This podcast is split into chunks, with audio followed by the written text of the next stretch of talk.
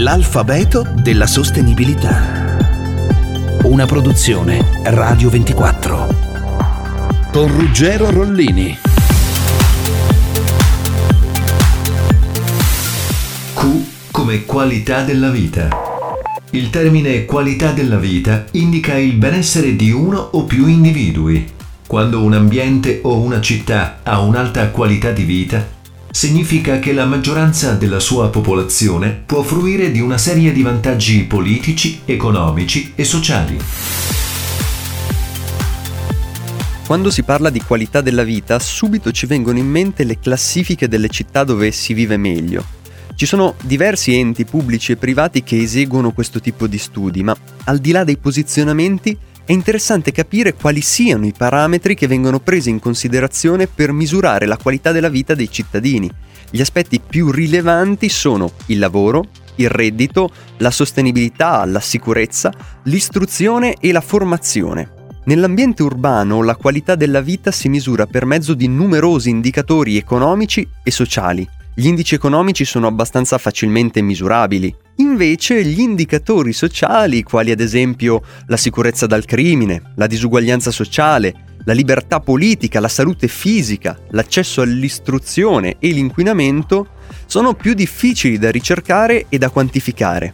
Se allarghiamo lo sguardo a livello globale, questi parametri mantengono un livello dignitoso nei paesi più sviluppati, ma raggiungono livelli assai preoccupanti in moltissime aree del globo.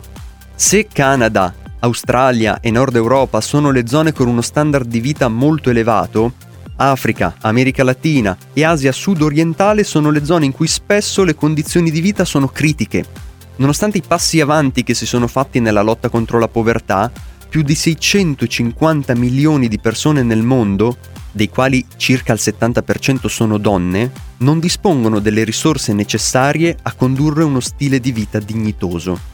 Anche in Italia, secondo l'Istat, nel 2019 le persone che vivevano al di sotto della soglia di povertà assoluta erano 4,6 milioni di individui, 1,7 milioni di famiglie che faticano ad avere cibo e generi di prima necessità.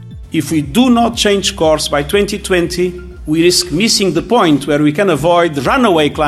se non cambiamo rotta entro il 2020, rischiamo di perdere il momento in cui possiamo evitare il cambiamento climatico in fuga, con conseguenze disastrose per le persone e tutti i sistemi naturali che ci sostengono.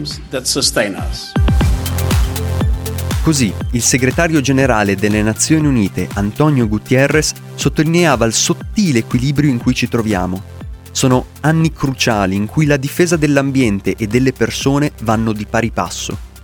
Chi vive in condizioni di povertà è dunque più vulnerabile anche alle crisi economiche e climatiche.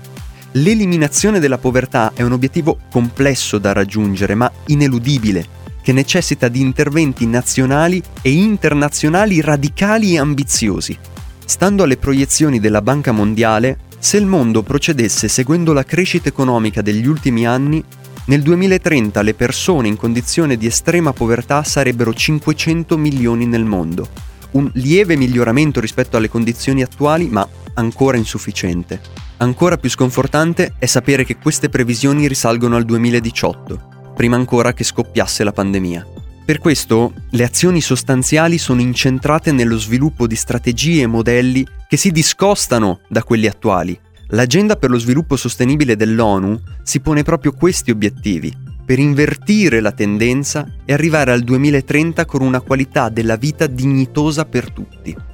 Questo 2020 ci ha dimostrato che anche l'accesso alle cure, la ricerca scientifica e farmacologica sono fondamentali per uno sviluppo sostenibile e per la sopravvivenza dignitosa della popolazione. Gli investimenti sanitari si sono rivelati cruciali. Chi ha fronteggiato meglio la pandemia è chi ha investito di più in infrastrutture sanitarie e nella formazione dei medici. Siamo funamboli su un filo, in equilibrio precario. O si cade o si guarda avanti. Bara dritta, indietro non si torna. L'alfabeto della sostenibilità in collaborazione con Enel